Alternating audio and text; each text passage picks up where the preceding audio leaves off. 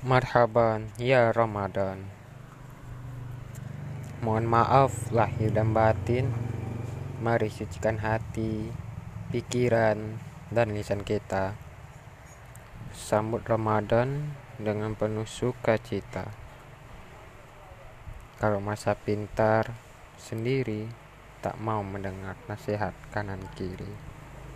Ramadan saatnya menilai diri. Jangan merasa diri teramat tinggi. Sucikan hati, bersihkan diri. Marhaban, ya Ramadan.